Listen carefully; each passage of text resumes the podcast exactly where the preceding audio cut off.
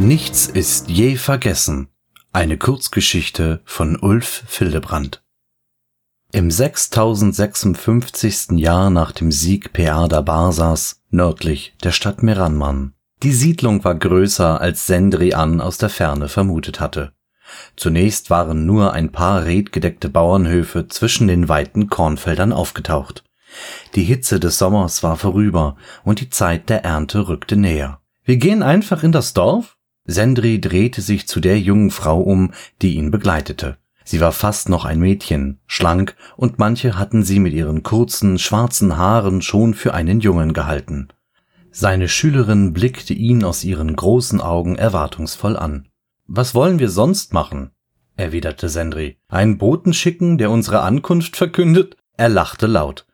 Yara fiel in das Gelächter mit ein, verstummte aber gleich wieder. »Ach, natürlich nicht. Ich weiß nur nicht, was die Bewohner sagen werden, wenn wir vor ihrer Haustür stehen. Sie haben uns gerufen. Da werden sie uns schon freundlich empfangen.« Sie nickte und blickte den Pfad entlang, der nur aus festgestampftem Lehm bestand. Im Herbst würde sich die Erde in Schlamm verwandeln und eine Reise wäre kein Vergnügen mehr. Am Wegesrand blühten Pflanzen. Den gelben Löwenzahn erkannte er, aber die anderen violett und blau blühenden Arten sagten ihm nichts. Der Geruch nach schwindendem Sommer stieg ihm in die Nase. Sendri wandte sich zu dem Ort, dessen Rat ihn gerufen hatte. Sie hatten sich an die Zitadelle der Magier gewandt, mit einem, wie sie es nannten, kleinen Problem. Deutlicher waren sie nicht geworden, aber die Meister in der Zitadelle hatten entschieden, ihn zu schicken. Der erste Dorfbewohner erkannte sie und drehte sich blitzschnell um. Der Junge rannte los, um kurz darauf verschwunden zu sein. »Da werden sie uns sicher gleich empfangen«, erklärte Yara mit einem belustigten Unterton in der Stimme. Sendri nickte und marschierte missmutig weiter. In ein paar Augenblicken würden sie die ersten Häuser erreicht haben. Eine ältere Frau hatte sie ebenfalls entdeckt, aber sie blieb stehen, beobachtete nur, wer sich dort näherte. Sie schien vor Fremden keine Angst zu haben, die in ihren Heimatort kamen. »So schlimm scheint das Problem in dem Dorf nicht zu sein«, dachte Sendri. Je weiter sie ging, umso mehr Leute sahen sie.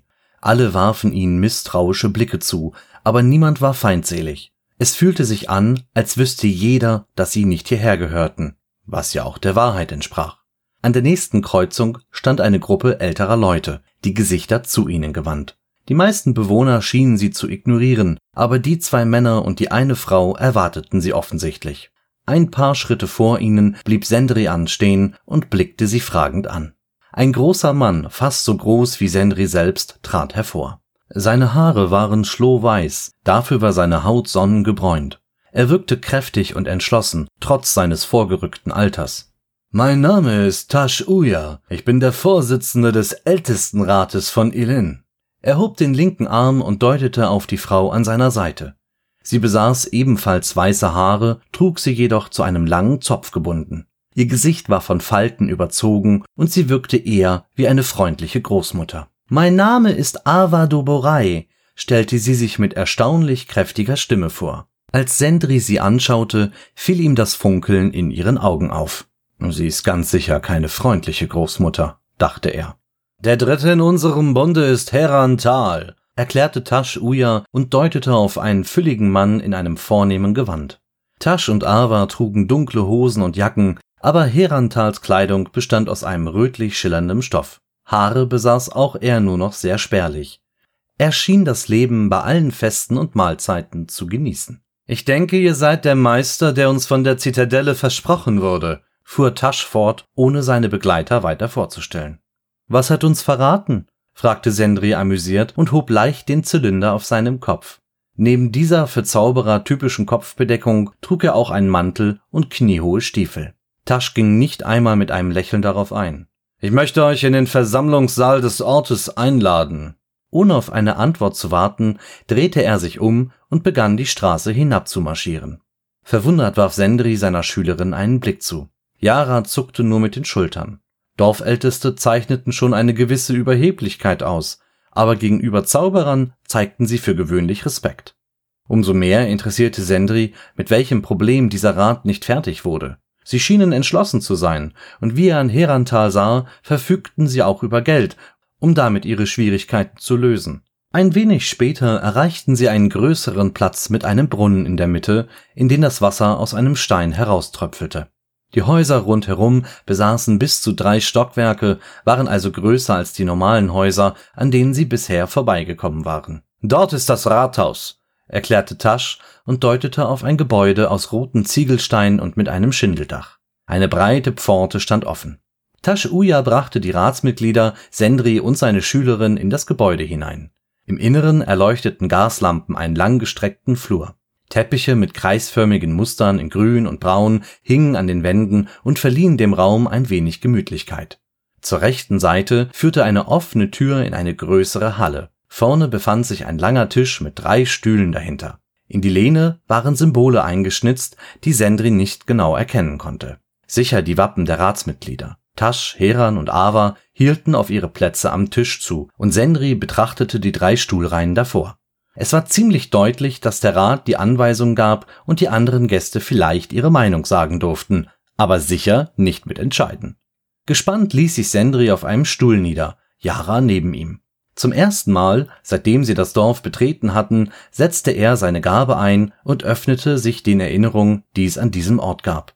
Zauberer beherrschten die Erinnerung und wirkten ihre Magie damit. Manche standen nur ihre eigenen Erinnerungen zur Verfügung. Wandler konnten immerhin Erinnerungen aus ihrem Element wie Feuer, Wasser oder Luft schöpfen.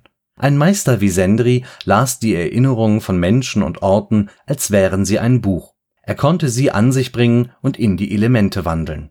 Im Moment vertiefte er sich jedoch nur in die Ereignisse der Vergangenheit, die an diesem Ort ihren Abdruck hinterlassen hatten. Er sah die schwachen Nachbilder von Streitigkeiten, manchmal auch Kämpfe, aber es war das Durcheinander von allen möglichen menschlichen Erlebnissen, die er an einem solchen Ort erwartet hätte. Für einen Moment überlegte er, ob er die Energie entnehmen sollte, um später seine Zauber zu wirken. Doch er wollte den Ort nicht verändern. Auch wenn Menschen nicht die Fähigkeit von Zauberern besaßen, spürten sie die Gedanken, die in den Dingen gespeichert waren, und wenn er etwas an sich nahm, bemerkte jeder dieses Fehlen. »Ihr wurdet von der Zitadelle geschickt«, stellte Tash Uyar fest. Er räusperte sich. »Wir als Rat haben die Anfrage vor einer Woche gesandt, weil wir die Hilfe eines Zauberers brauchen. Wir haben allerdings nicht mit 2 Meistern gerechnet.« Fragend richtete er seinen Blick auf Yara, die im Schein der Gaslampen rot wurde. »Sie ist meine Schülerin«, erklärte Sendri.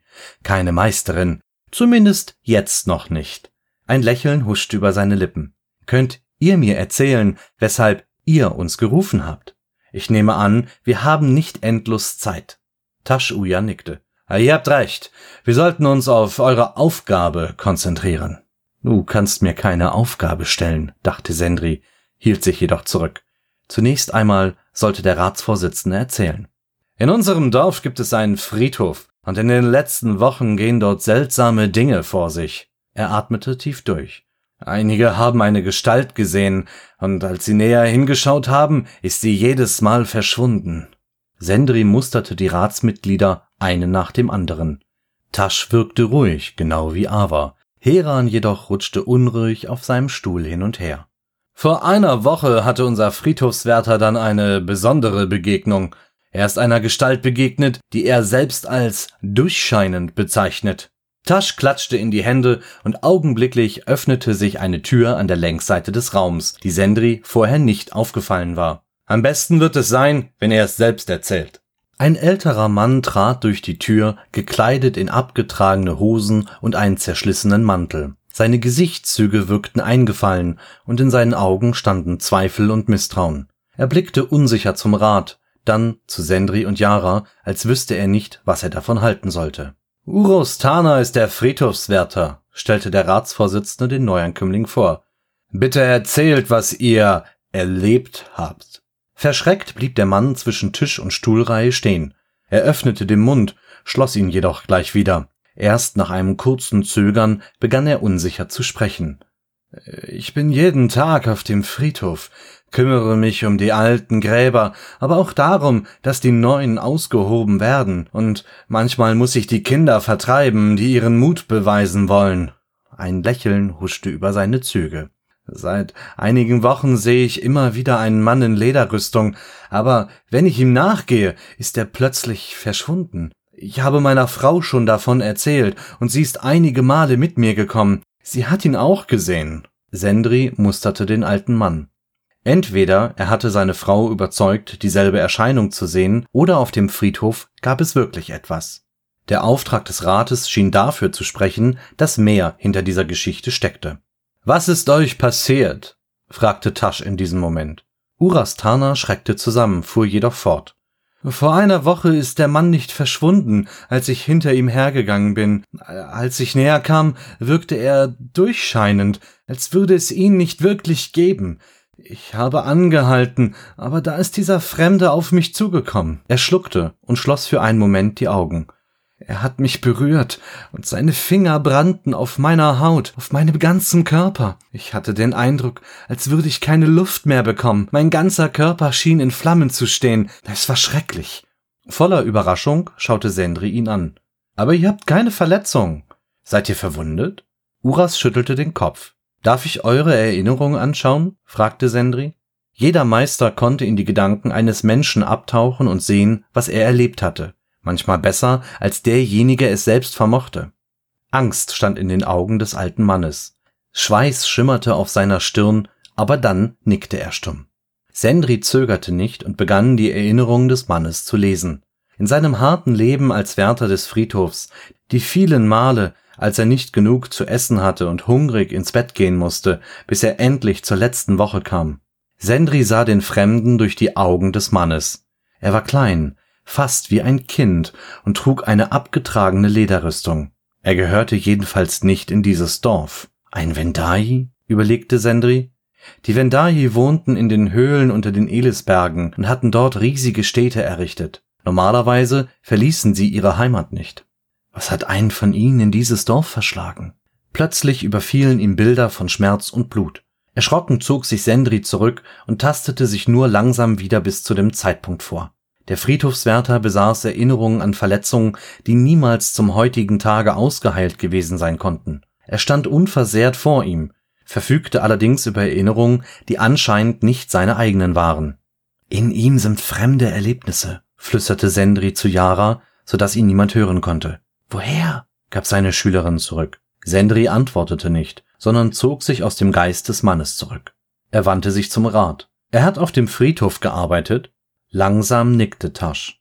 »Und deshalb haben wir euch kommen lassen. Geht zum Friedhof und schaut, was dort vor sich geht.« »Wir sollten einfach nachschauen.« Yaras Stimme war voller Ungeduld, als sie sich zu Sendri beugte. Der Meister saß auf der Umrandung des Brunnens und schaute auf die gepflasterten Steine des Marktplatzes. »Was wissen wir denn über diesen Friedhof?« fragte Sendri ruhig. Die Begeisterung seiner Schülerin war nur zu verständlich. Er war auch noch jung und neugierig, was hier vorging.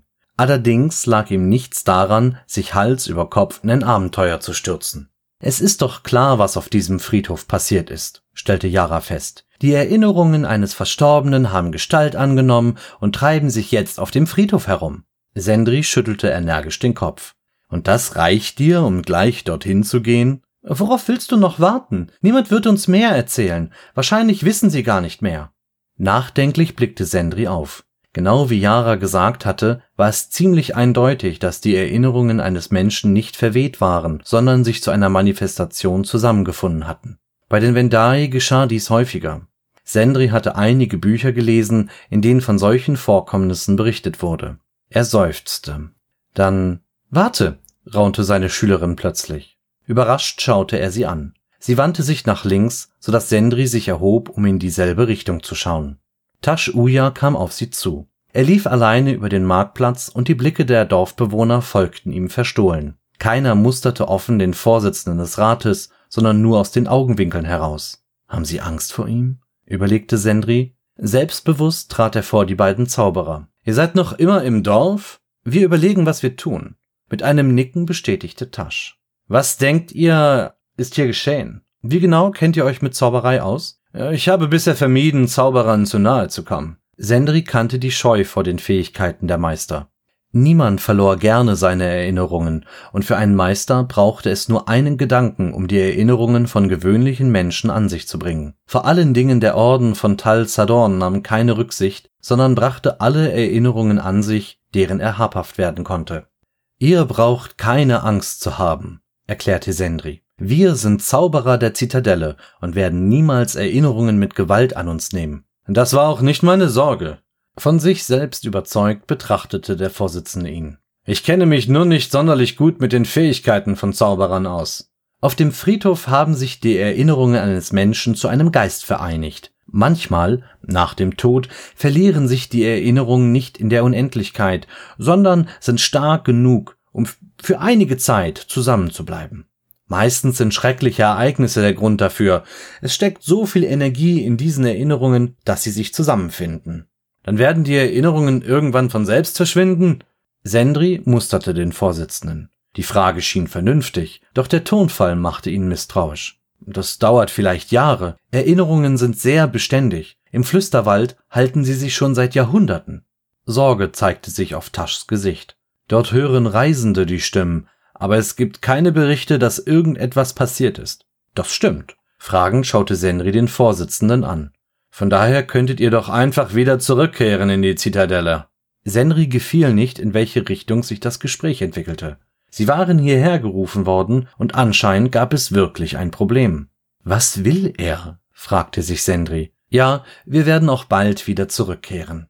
Ich denke, ihr habt viele Aufgaben, stellte Tasch fest. Aufgaben, die wichtiger sind als dieses Dorf. Sicher. Ich würde es verstehen, wenn ihr euch diesen Aufgaben widmet, erklärte Tasch. Die Ausgaben eurer Reise würde ich euch auch erstatten.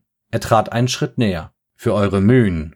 Will er mich bestechen? Dachte Sendri. Bietet er mir wirklich Geld an, damit ich von hier verschwinde, ohne irgendwas zu tun?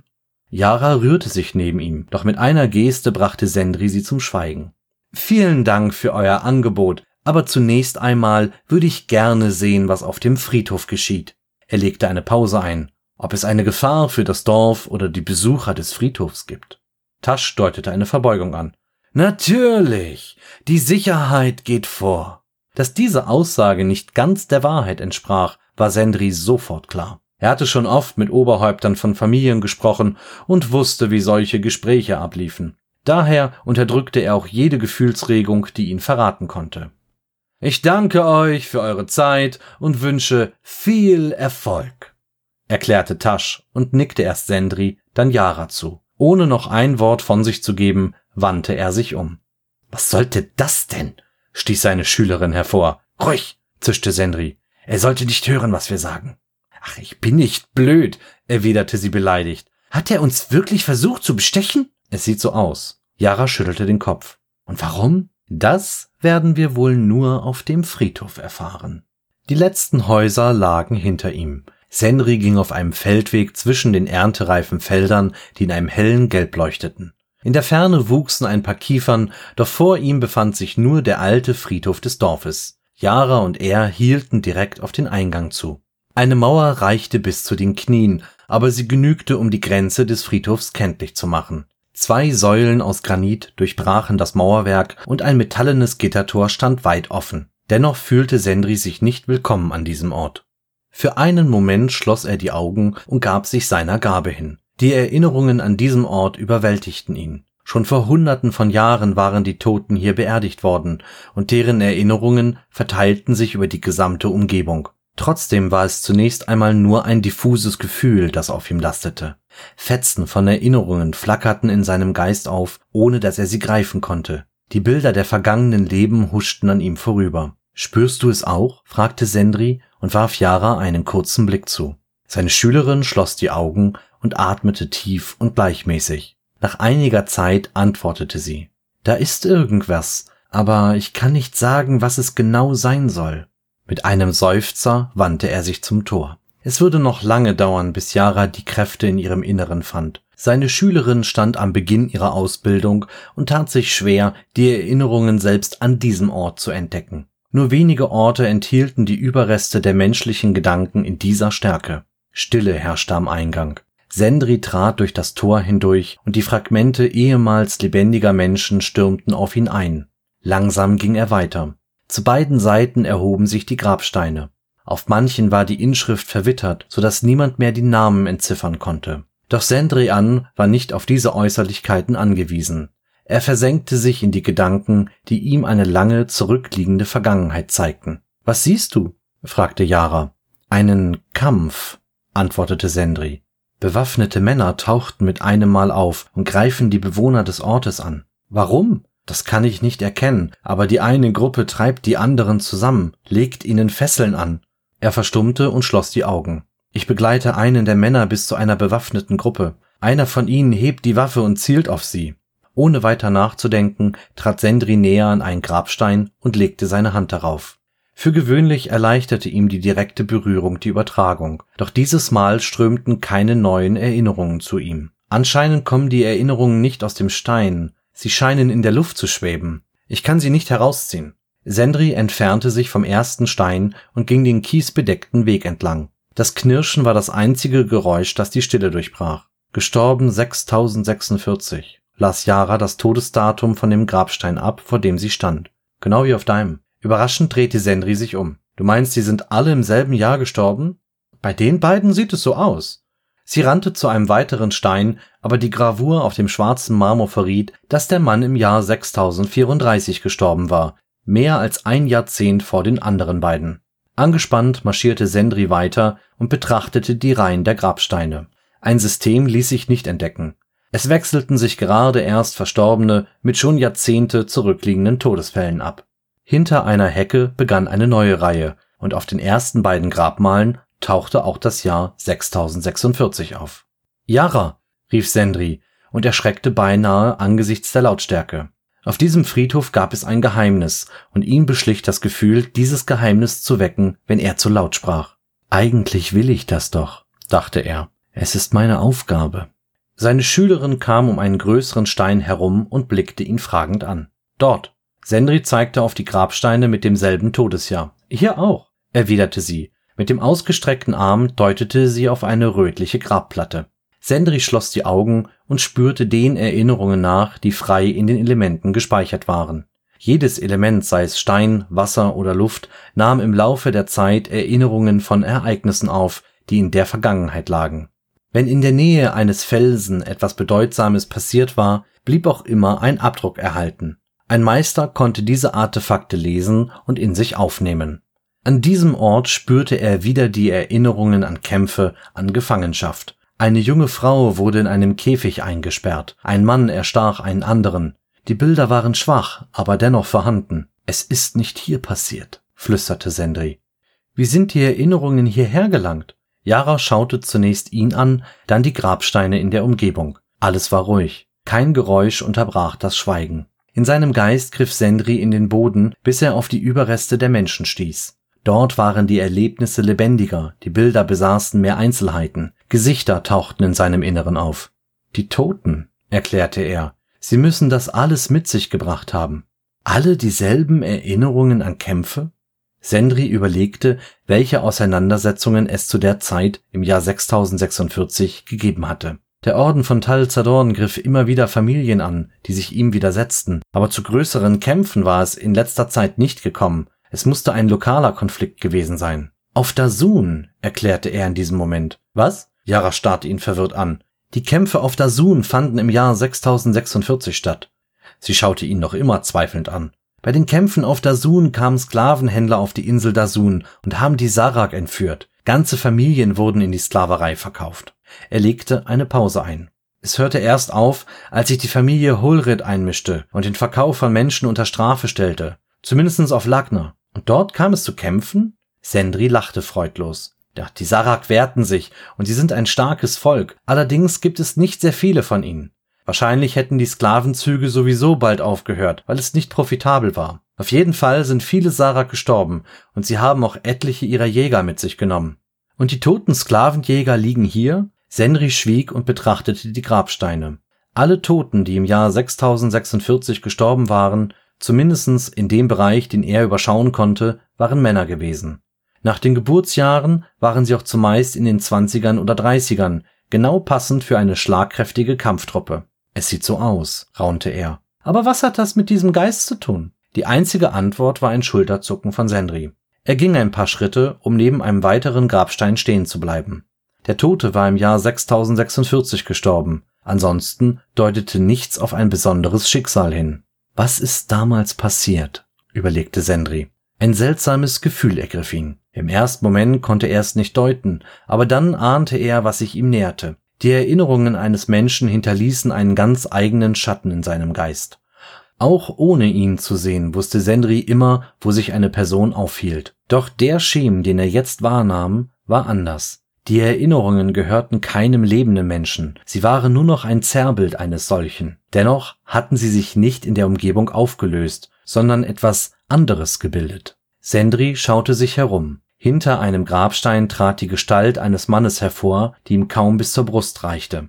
Der Unbekannte war in unscheinbare Kleidung gehüllt, eine graue Leinenhose, ein weites, braunes Hemd, darüber trug er die Reste einer Lederrüstung.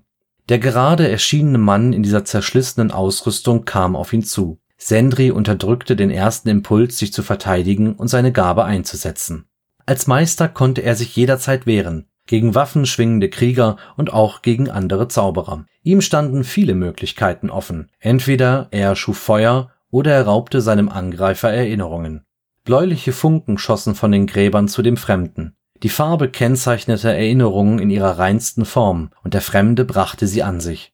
Mit einer Hand deutete er auf Sendri und Yara, um auch ihnen die Energie ihrer Erinnerungen abzusaugen. Leuchtende Nebelschwaden stiegen von den Gräbern auf. Niemals hätte Sendri damit gerechnet, dass ihr Gegenüber derart mächtig war. Um Erinnerungen sichtbar werden zu lassen, brauchte es normalerweise einen Meister, und viele gab es auf Istra nicht. Ein Zauberer des Ordens? Überlegte Sendri, kam jedoch nicht dazu, seinem Gedanken weiter nachzugehen. Erst musste er sich der Gefahr widmen. Er hob eine Hand, um seine Kräfte besser fokussieren zu können. Dünne Schlieren griffen wie Finger in Sendris Richtung, aber er blockte jeden Zugriff ab. Er baute einen Schutz um sich herum auf, damit ihm keine Erinnerungen entrissen oder andere eingepflanzt werden konnten. Doch es widerstrebte ihm, sich nur zu verteidigen. Er wollte selbst angreifen und schloss die Augen, um sich zu konzentrieren. »Warte!« rief Yara. Sie drängte sich an ihm vorbei, sodass sie dem Geist direkt gegenüberstand. Nichts geschah. Das Licht der Funken erstarb. Der Geist und die Schülerin standen sich gegenüber, ohne dass einer der beiden etwas tat. »Wir sollten von hier verschwinden«, raunte Yara. »Ich spüre, wie alte Bilder in mein Bewusstsein fließen. Es werden immer mehr. Der Geist will mich verwirren und dann alle Gedanken an sich bringen.« Kurz wechselte Sendri zu seiner Wahrnehmung als Meister. Alle Erinnerungen in der Umgebung strahlten hell auf. Der Geist schien wirklich am Bewusstsein von Yara zu ziehen. Bis jetzt schaffte es seine Schülerin, nicht nachzugeben. »Dann komm«, rief Sendri und bereitete sich darauf vor, einen Angriff auf sich abzuwehren. Yara wich zurück. Der Geist rührte sich nicht. Er hatte am Bewusstsein eines anderen Menschen gezogen, als wäre es das Natürlichste auf der Welt, ohne zu bedenken, dass man so etwas niemals tat. Es war ein Tabu. Yara drehte sich endgültig um und rannte direkt auf den Eingang zum Friedhof zu. Sendri überlegte, ob er auch fliehen sollte, aber die Entscheidung wurde ihm genommen. Der Geist näherte sich. Sendri flüchtete. Bis zum Eingang war es nicht weit. Innerhalb weniger Augenblicke überwand Sendri die Distanz, hetzte weiter, bis er neben Yara stand, die ihn verschwörerisch angrinste. »Wir haben es geschafft.« Sendri teilte ihre Begeisterung nicht. »Wir sollten nicht fliehen. Es war unsere Aufgabe, nach einer Lösung zu suchen, nicht wegzurennen.« Die Nacht rückte näher, und Sendri hatte sich mit Yara in der einzigen Herberge des Dorfes einquartiert. In seinem Zimmer kamen sie zusammen, um über die nächsten Schritte zu sprechen. Ein Tisch stand am Fenster, und auf einem der beiden Holzstühle saß Yara. Sie starrte in die Flamme der ruhig brennenden Kerze. Sie verbreitete einen trüben Schein, der kaum ausreichte, Saras Gesicht zu erhellen. Auf dem Bett in der Ecke saß Sendri. »Du kannst seine Erinnerung spüren?« Sie schüttelte den Kopf. »Der Geist ist wohl an den Friedhof gebunden. Die Erinnerungen, aus denen er besteht, haben sich anscheinend an dem Ort manifestiert, wie im Flüsterwald.« Die Begründung schien einleuchtend, aber Sendri war sich nicht sicher, ob das die ganze Wahrheit war. Warum sind alle jungen Männer im selben Jahr gestorben, zur Zeit des Krieges auf Dasun? Yara zuckte mit den Schultern. »Wir müssen immer noch dafür sorgen, dass die Erinnerungen verschwinden«, sagte er mehr zu sich selbst.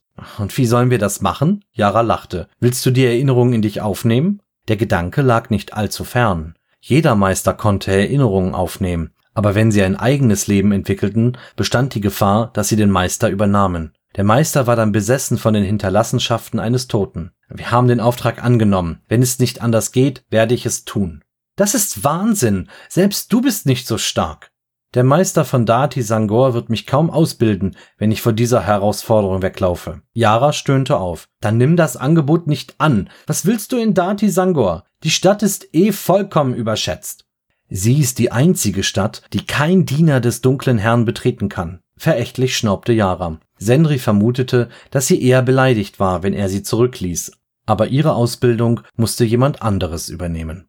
»Wir sollten uns schlafen legen«, erklärte er. »Morgen ist ein neuer Tag.« Yara öffnete den Mund, überlegte es sich jedoch anders. Sie stand schweigend auf und trat zum Ausgang. »Gute Nacht«, nuschelte sie, als sie das Zimmer verließ. Die Tür fiel ins Schloss und Sendri streckte sich lang auf dem Bett aus. Er atmete tief durch. Der Auftrag im Dorf war nicht ganz so einfach, wie er es erwartet hatte. Den Geist auf dem Friedhof umgab ein Geheimnis und er wollte nicht bloß die Erinnerungen in sich aufnehmen. Irgendwas musste in der Vergangenheit geschehen sein und er musste sich eingestehen, dass er herausfinden wollte, was es gewesen ist. Damals, als Dasun überfallen worden war, hatte es viele traurige Geschichten gegeben. Viele Menschen trugen Erinnerungen an diese Geschehnisse mit sich herum und schon oft hatten sie die Meister aufgesucht, um diese Erinnerungen freiwillig abzugeben. Vielleicht sollte ich das auch einfach machen, dachte Sendri. Er drehte sich auf die Seite und betrachtete die Kerzen auf dem Tisch. Sie brannte immer noch und er wollte sie brennen lassen. Das Licht in der Nacht erinnerte ihn an die Erinnerungen, die Menschen hinterließen. Es war ein beruhigendes Gefühl, das etwas die Finsternis erhellte. Schon nach ein paar Augenblicken glitt er in einen traumlosen Schlaf hinüber, aus dem ihn ein leises Geräusch weckte. Nach seinem Gefühl war er nicht einmal eingeschlafen, aber als er die Augen öffnete, war die Kerze heruntergebrannt. Nur noch das Licht des Kerns strahlte blau in sein Zimmer. Nahe der Tür bewegte sich eine Gestalt auf ihn zu. Sein Herz schlug ihm bis zum Hals und er wollte aufspringen. Gerade noch rechtzeitig hielt er sich zurück. Wenn er jetzt das Falsche tat, bemerkte der andere, dass er wach geworden war. Er würde den Überraschungseffekt verlieren. Er griff nach einer Erinnerung in seinem Geist, um eine scharfe Felsnadel zu formen und auf den Fremden zu schleudern. Yara? Schoss es ihm plötzlich durch den Kopf? Ist sie nochmal zurückgekommen? Er musterte den Schatten des Eindringlings. Er war eindeutig ein Mann. Der Oberkörper war massig und er trug anscheinend eine Art Rüstung. Inzwischen hob er eine Hand, in der eine Klinge aufblitzte. Ohne nachzudenken, riss Sendri den Geist des anderen in das Wolkenland. Schon früh in seiner Ausbildung hatte Sendri gelernt, dass er normalen Menschen eine andere Welt vortäuschen konnte. Sie teilten mit ihm eine Erinnerung und glaubten, durch eine endlose Ebene zu laufen. Nur Felder um sich herum. Wind trieb Wolken in atemberaubender Geschwindigkeit vor sich her. Der Fremde hielt inne, stolperte. Sein Messer fiel zu Boden und Sendri sprang auf.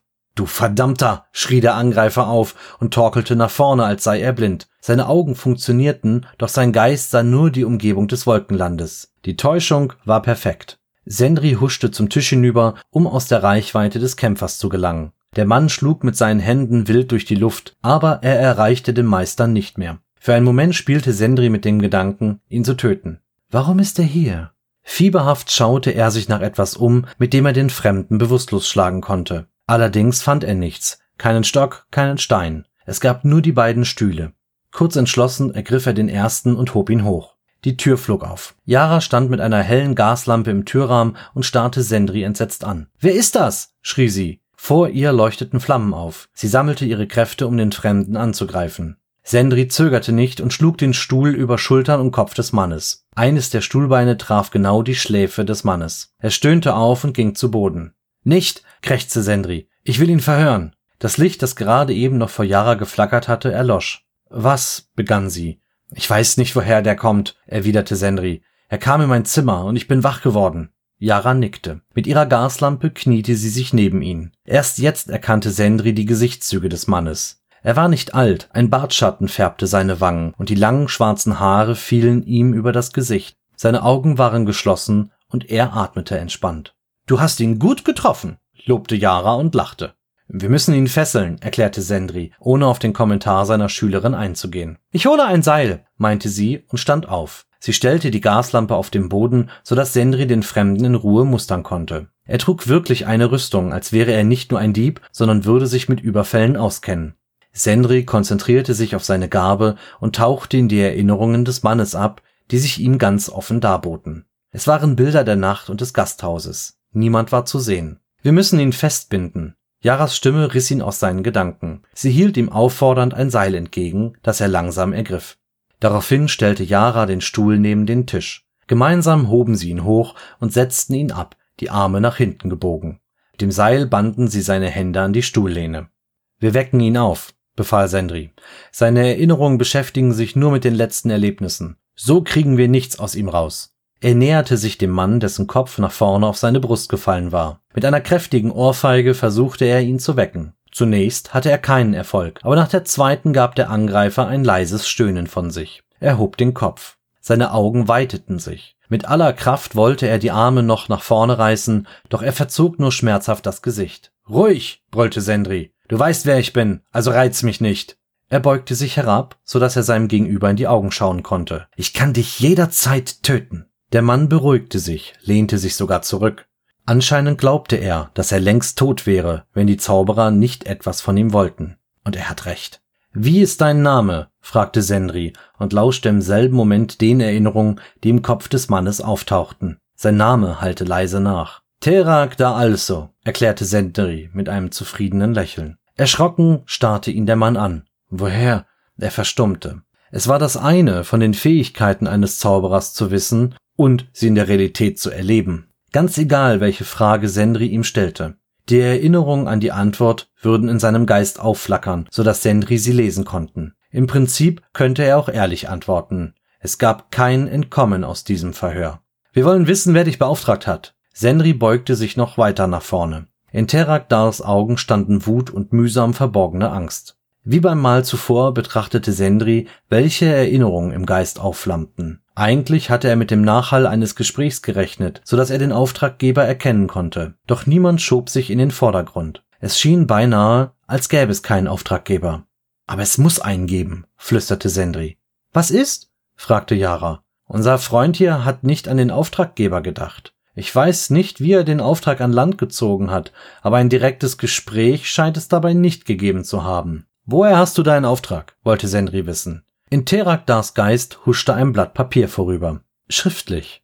Auf einem Brief. Die Antwort verwirrte Sendri. Im ersten Moment verstand er nicht, was er gesehen hatte. »Was ist jetzt?« stieß Yara ungeduldig hervor. »Ich kann keinen Auftraggeber finden.« »Wie soll das gehen?« Yara schüttelte den Kopf. »Irgendwer muss ihm den Auftrag gegeben haben. Er wird sich das kaum selbst ausgedacht haben.« Sendri hob beruhigend die Hand. Er hat an einen Zettel gedacht. Einen Zettel? Sendri lächelte sie an. Wenn jemand nicht will, dass sein Gesicht bekannt wird, kommunizieren die beiden Parteien nur über schriftliche Arbeiten. So weiß die eine Seite nicht, wer den Auftrag erteilt hat. Nachdenklich streckte Sendri den Oberkörper. Von ihm werden wir wohl nichts mehr erfahren. Aber, rief Yara und deutete mit ausgestreckten Armen auf den Söldner. Aber er hat dich angegriffen! Sendri nickte knapp. Das weiß ich, aber sein Auftraggeber hat wohl damit gerechnet, dass das Attentat fehlschlägt. Er hat alles getan, damit nichts an den Erinnerungen zum Vorschein kommen kann. »Wir stecken in einer Sackgasse?« fragte Yara.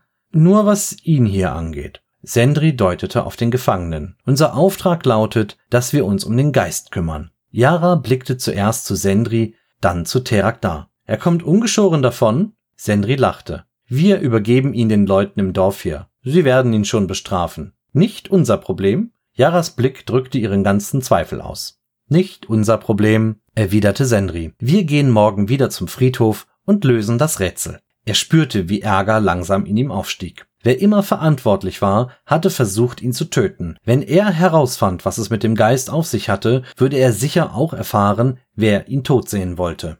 Das Tor des Friedhofs war nicht weit entfernt. Über die kniehohe Mauer waren die Grabsteine im Licht des Morgens nur zu deutlich zu erkennen. Aber von dem Geist, der sie verfolgt hatte, fehlte jede Spur. »Er ist immer noch dort«, stellte Yara fest. Überrascht musterte Sendri seine Schülerin. Sein Blick wanderte zu den Grabsteinen hinter der Mauer. Alles schien ruhig zu sein. Nichts deutete darauf hin, dass sich dort Erinnerungen zu einem neuen Leben zusammengesetzt hatten. »Ich habe eine Idee«, erklärte Sendri und legte seine Hand auf die Schulter seiner Schülerin. »Welche?« »Wenn ich mich nicht täusche, hat der Geist es nicht auf dich abgesehen. Vielleicht wird er nur aggressiv, wenn ein Mann den Friedhof betritt und ihm zu nahe kommt.« »Und was soll uns das helfen?« Sendri lächelte sie an. »Wenn er uns nicht angreift, kann man vielleicht mit ihm reden.« »Mit einem Geist?« »Mit den alten Erinnerungen, die anscheinend Mitleid kennen.« Yara drehte sich zu ihm um. Ein Anflug von Wut lag auf ihren Gesichtszügen. »Dann bin ich nur der Köder? So weit würde ich nicht gehen. Es ist aber so«, brüllte sie. Ihre Stimme brach und sie blickte ihren Lehrer abweisend an. »Wie sicher bist du, dass nichts passiert?« »Mir ist nichts passiert, dir auch nicht, und selbst der Friedhofswärter hat keine Verletzungen.« Er blieb stumm, um die Worte wirken zu lassen. Erst nach einigen Augenblicken zog er die Augenbrauen auffordernd nach oben und hob die Hand. »Ja, ich mache mit.« Yaras Stimme hatte viel von ihrer Leidenschaft verloren. »Dann los«, erklärte Sendri und ging auf das Tor zu.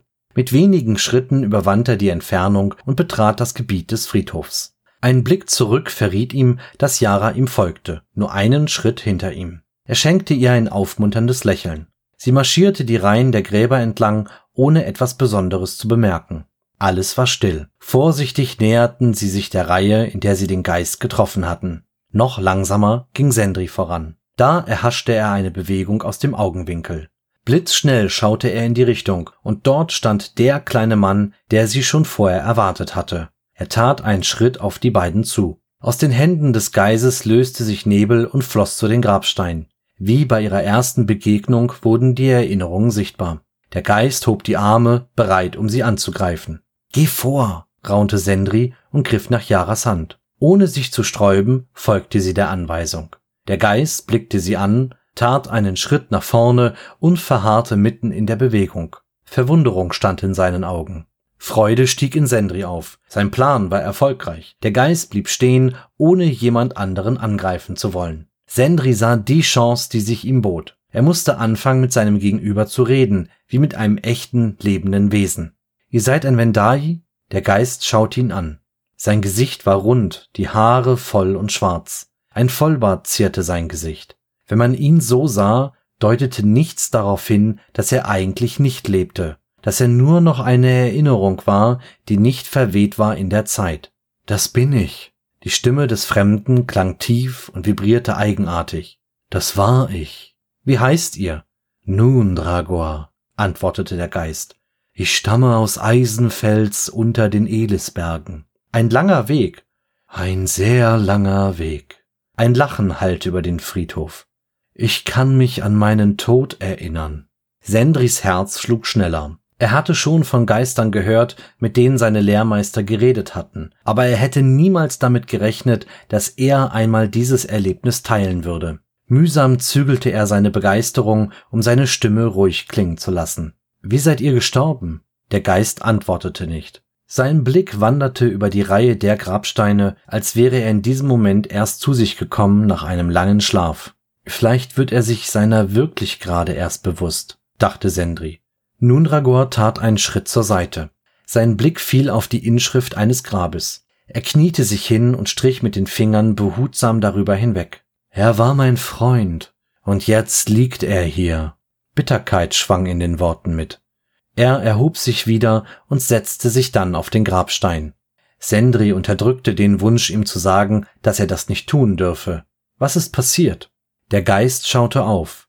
»Was soll passiert sein? Wir waren auf der Insel Dasun, haben gekämpft und verloren.« »Wieso wart ihr dort?« Er verzog das Gesicht, als empfinde er körperlichen Schmerz. »Weiß das nicht jeder?« Sendri atmete tief durch. Er wusste nicht, ob es gut ausgehen würde, wenn er den Geist an seine Vergangenheit erinnerte, an die Fehler, die er begangen hatte. Um Sklaven zu fangen? Ein langgezogenes Stöhnen klang über den Friedhof. Allmählich verstummte nun Dragoa und fuhr fort. »Wir haben Sklaven gejagt und auch gefangen. Viele sind dabei umgekommen und ich habe sie getötet. Es war meine Schuld.« Das letzte Wort brüllte er beinahe. Danach vergrub er das Gesicht in den Händen. »Wer hat euch beauftragt?« »Tash Uyar«, flüsterte der Geist. Im ersten Moment konnte Sendri nichts mit dem Namen anfangen, aber dann fiel ihm ein, dass dieser Mann der Dorfvorsitzende war, Mitglied des Rates.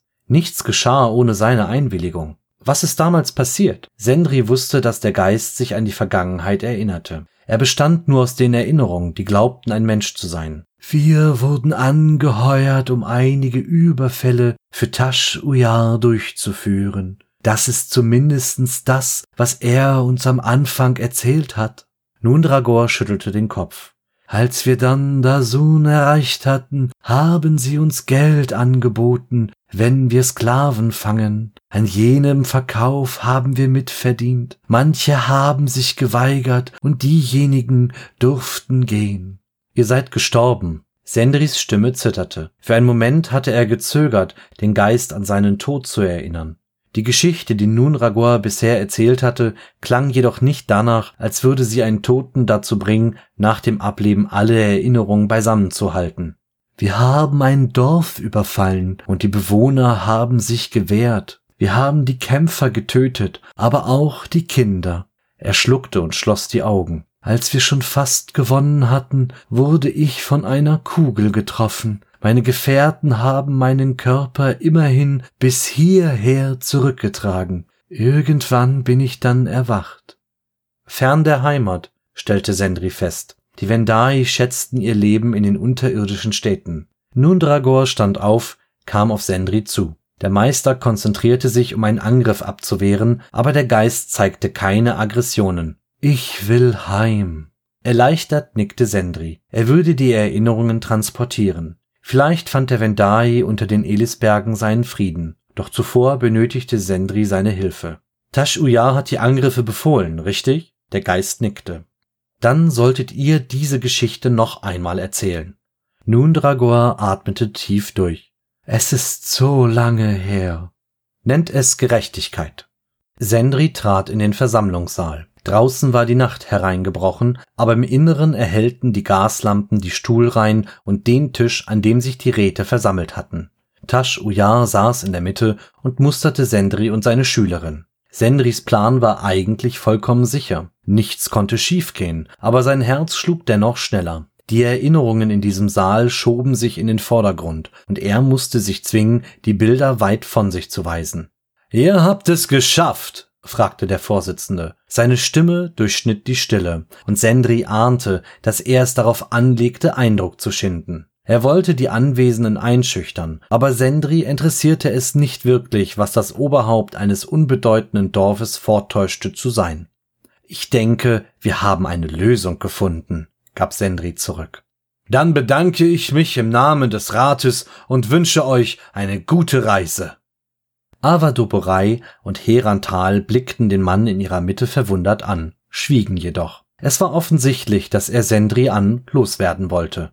»Vielen Dank.« Der Meister verlieh seiner Stimme einen ruhigen Ton. »Wir haben eine Lösung gefunden, aber wir sind noch nicht ganz fertig mit unserer Arbeit.« Sendri erhob sich. »Nun, Dragoa.« Sein Ruf hallte von den Wänden wider. Die Ratsmitglieder schauten ihn verwirrt an, als wäre er verrückt geworden. Besorgnis zeigte sich auf Tash Uyars Gesichtszügen, aber je länger nichts passierte, umso mehr grinste er. »Ich wusste gar nicht, dass Zauberer ihre Stimme brauchen, wenn...« Die Worte blieben ihm im Hals stecken, als zwischen den Zauberern und dem Rat eine Gestalt materialisierte. Der Mann war klein, besaß schwarze Haare und einen Vollbart. Die beiden Männer und Ava Doborei sprangen auf und stolperten ein paar Schritte zurück. Die Erzählungen über den Geist hatten sie anscheinend vorsichtig werden lassen. »Ihr habt«, setzte Tash Uyar an, »ich habe Nun Dragoa hierher, in diesen Saal, gebeten, und er ist mit uns gekommen.« »Ist das die Erscheinung vom Friedhof?« fragte Heran Tal mit schriller Stimme. Langsam wich er noch weiter zurück. »Es sind die Erinnerungen, die einstmals dem Vendai je gehört haben.« »Ich bin Nun Dragoa«, rief der Vendai und brachte die drei Ratsmitglieder dazu, dass sie ihn voller Schrecken anstarrten. »Ihr habt ihn hierher gebracht?« fragte Tash Uyar ungläubig. »Das habe ich, und ich habe es getan, weil Nun Dragoa etwas zu erzählen hat.« Die Miene von Tash Uyar erstarrte. Einen Moment später fixierte er Sendri, und wenn Blicke hätten töten können, wäre der Meister tot umgefallen. »Ich habe Sklaven von Dasun geholt«, erklärte Nun Dragoa, »und der Auftrag dazu kam von euch, Tash Uyar.« Die Aussage des Geistes hing in der Luft und brachte jedes andere Geräusch zum Verstummen. Tash Uyars Blick lag immer noch auf Sendri an, doch er rührte sich nicht. Ava Doborei schaute zuerst zum Vorsitzenden, dann zu Nun Dragoa und am Ende zum Meister. »Stimmt das?« fragte sie leise. Sendri nickte. »Es ist eine Lüge«, zischte Tash Uyar. »Nein, ist es nicht.« Sendris Worte kamen gelassen über seine Lippen. »Ihr seid ein Meister, ihr formt Erinnerungen, wie es euch gefällt. Sollen wir euch da glauben, dass ihr den Geist nicht geschaffen habt, um mich anzuklagen?« »Habt ihr jemals davon gehört, dass ein Meister die Erinnerungen eines ganzen Lebens erschaffen hat, die sich als Geist manifestierten?« Sendris Blick wechselte von Ava zu Heran, den verbliebenen 2 Räten der Stadt. Zunächst hielten sie den Kontakt, sagten aber kein Wort. Gleichzeitig öffnete Tash Uyar den Mund, schwieg jedoch ebenfalls. Die Spannung war mit den Händen zu greifen, als wollte niemand den ersten Schritt tun. »Ihr müsst ihn gefangen nehmen lassen und anklagen«, forderte Sendri. »Er hat Dutzende, wenn nicht Hunderte von Sarag auf Dasun töten lassen, nur um Sklaven zu verkaufen.« »Ich bin der Vorsitzende dieses Rates«, flüsterte Tash Uyar gefährlich. »Ihr könnt gar nichts fordern.« Er wandte sich zur Seite. »Tolok!« Einen Moment lang herrschte Stille. Dann drang das Geräusch von Schritten an Sendris Ohren. Es kam vom Eingang, und Sendri drehte sich herum. Ein halbes Dutzend Männer rannte herein und baute sich am anderen Ende des Saales auf. Sie alle trugen Lederrüstungen, Gewehre in ihren Händen, und die Griffe von Schwertern ragten über ihre Schultern. »Was soll das?« fragte Sendri ruhig, suchte jedoch schon Erinnerungen in seinem Geist, um sich zu verteidigen. »Ihr habt recht«, erklärte Tash Uyar. »Ich habe Söldner beauftragt, nach Dasun zu gehen. Es war eines meiner einträglichsten Geschäfte, und die meisten Söldner sind froh darüber, dass ich ihnen gute Geschäfte verschafft habe.« Er lachte. »Zumindest die überlebt haben.« Sein Blick streifte den Geist von Nun Dragoa, der immer noch neben Sendri anschwebte. »Und was soll das jetzt?« wollte Sendri wissen. Tash Uyar grinste. »Ich dachte, das wäre offensichtlich. Tolokdar wird dieses Problem für mich lösen.« »Dar?« Einer der Söldner trat nach vorne. Seine Haare standen wirr zur Seite und der Staub vieler Reisen bedeckte sein Gesicht und seine Kleidung. Mit dem Gewehr zielte er direkt auf den Meister. »Terakdar ist mein Bruder. Ihr habt ihn den Ordnungshütern in diesem Dorf übergeben. Ich will ihn zurück!« Sendri dachte an den Mann, der versucht hatte, ihn zu töten. Ganz offensichtlich arbeitet Tash Uyar schon lange mit den Geschwistern zusammen. »Dein Bruder wollte mich töten. Dafür muss er bestraft werden.« Tolokdar lachte. »Das werden wir doch sehen.« Statt auf eine Antwort zu warten, schoss er. Sendri schuf ein Schild aus Luft vor sich, in dem die Kugel einschlug. Sie stoppte mitten in der Luft. Mit einem metallischen Klirren fiel sie auf den Steinboden. Weitere Kugeln schlugen in den Schild, den Sendri erzeugt hatte. Auf diesem Weg konnten sie ihm nicht gefährlich werden. Fieberhaft überlegte Sendri, was er tun sollte. Die Männer würden sich nicht auf eine Verhandlung einlassen. Sie waren genauso schuldig wie Tash Uyar. Wenn sie sich ergaben, würden sie für ihre Verbrechen büßen müssen. Ach, vielleicht reicht es, den Anführer auszuschalten. Sendri tat einen Schritt hervor. Er konnte nicht gleichzeitig ein Schild erzeugen und ein anderes Element wandeln. Mit einer schnellen Bewegung ließ er sich auf den Boden fallen. Der Schild aus Luft verschwand und die Kugeln flogen über ihn hinweg. Er schuf 2 fingergroße Nadeln aus Eisen und schleuderte sie auf Tolokdar. Die Geschosse trafen ihn direkt in die Brust. Voller Überraschung starrte der Söldner an sich herab. Sein Gewehr fiel zu Boden und er selbst taumelte nach hinten. Seine Begleiter hörten auf den Meister zu schießen. Ohne zu warten, wie sich die Söldner entschieden, formte Sendri eine Kugel aus rotglühender Hitze. Das Feuer traf den Mann rechts von Tolokdar und umschloss ihn. Die Flammen loderten hell auf und der Mann schrie. Er sank auf den Boden. Immer schreller klang seine Stimme, bis er schließlich verstummte. »Legt eure Waffen nieder!« brüllte Sendri. Seine Worte hatte er mit seiner Gabe noch verstärkt, sodass sie von den Wänden widerhallten. Die Söldner hielten sich die Ohren zu, ließen die Waffen fallen und sanken zu Boden. »Pass auf sie auf«, forderte Sendri und suchte Yara. Seine Schülerin kniete neben ihn und nickte eifrig. In ihren Augen stand Angst. Ob vor ihm oder den angreifenden Männern vermochte Sendri nicht zu sagen. Es interessierte ihn auch nicht. Er wandte sich wieder dem Rat zu. Die 2 Männer und die eine Frau hatten Deckung hinter einem Tisch gesucht und richteten sich jetzt vorsichtig auf. »Tash Uyar«, rief Sendri und verstärkte seine Stimme wie zuvor. »Ich klage euch an, Söldner beauftragt zu haben, Menschen zu entführen und zu verkaufen. Darüber hinaus wolltet ihr mich töten lassen, in der Herberge und gerade eben.« Der Vorsitzende des Rates streckte sich selbstbewusst. Er schien immer noch von seiner Macht überzeugt zu sein.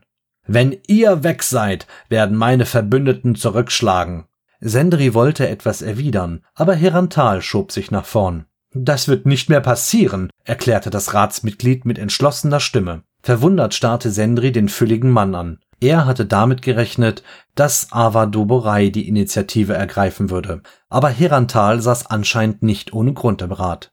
»Wir werden euch anklagen, auch wenn Sendri wieder gegangen ist.« Tash Uyar lachte gehässig. »Das könnt ihr nicht. Ihr habt nicht die Macht dazu.« »Doch«, raunte Ava Doborei. »Doch, das können wir.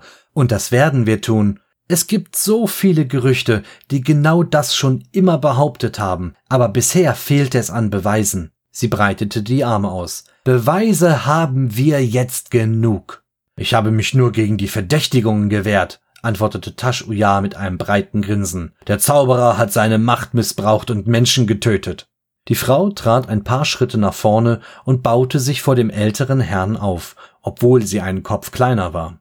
»Es ist genug vorgefallen, und wir werden genug Leute finden, die sich uns anschließen. Ihr habt den Bogen überspannt, Tash Uyar. Heute war euer letzter Tag als Vorsitzender des Rates.« Tash Uyar wollte aufbegehren, aber das harte Gesicht der Rätin ließ ihn verstummen. Die Höhle war gewaltig. Die Stadt Eisenfels lag tief unter den Elisbergen. Hunderte von Vendai lebten hier, sicher vor allen Gefahren an der Oberfläche der Insel Lagna. Säulen trugen die hoch über Sendrian liegende Felsendecke und erleuchteten gleichzeitig diesen riesigen Raum im Inneren der Erde. »Das ist die Grabstätte deiner Familie«, erklärte Sendrian und deutete auf ein Steinhaus in einem Wäldchen. Die Bäume wuchsen hier genauso wie an der Oberfläche, obwohl niemals die Sonne über ihnen schien. Der Geist stand auf einem Kiesweg und betrachtete das Bauwerk. »Ich kann mich daran erinnern, wie meine Eltern hier beerdigt wurden.« Nun Dragoa ging auf das Gebäude zu, an den Säulen vorbei und musterte die Gedenktafeln an den Wänden, Namen mit dem Datum des Todestages. Nachdenklich schloss Sendri die Augen und tastete das Mauerwerk nach den Erinnerungen der Verstorbenen ab. Er spürte, wo die Gebeine der Toten lagen und die dort gespeicherten Erinnerungen. Entscheidende Erlebnisse aus lange zurückliegenden Tagen, aber keine besaß dieselbe Energie wie Nun Dragoa. »Die letzte Ruhestätte«, sagte Yara ehrfürchtig und musterte das kunstvoll gestaltete Haus. »Vendai bündeln ihre Erinnerung besser als die anderen Menschen«, erklärte Sendri. »Daher halten sie alle Toten in Ehren, denn viele ihrer Ahnen begleiten sie auch nach ihrem Tod. Ihre Erinnerungen sind niemals verloren.« Sie hörten »Nichts ist je vergessen«, gesprochen von Stefan Kantak, eine Produktion von podyssey.de.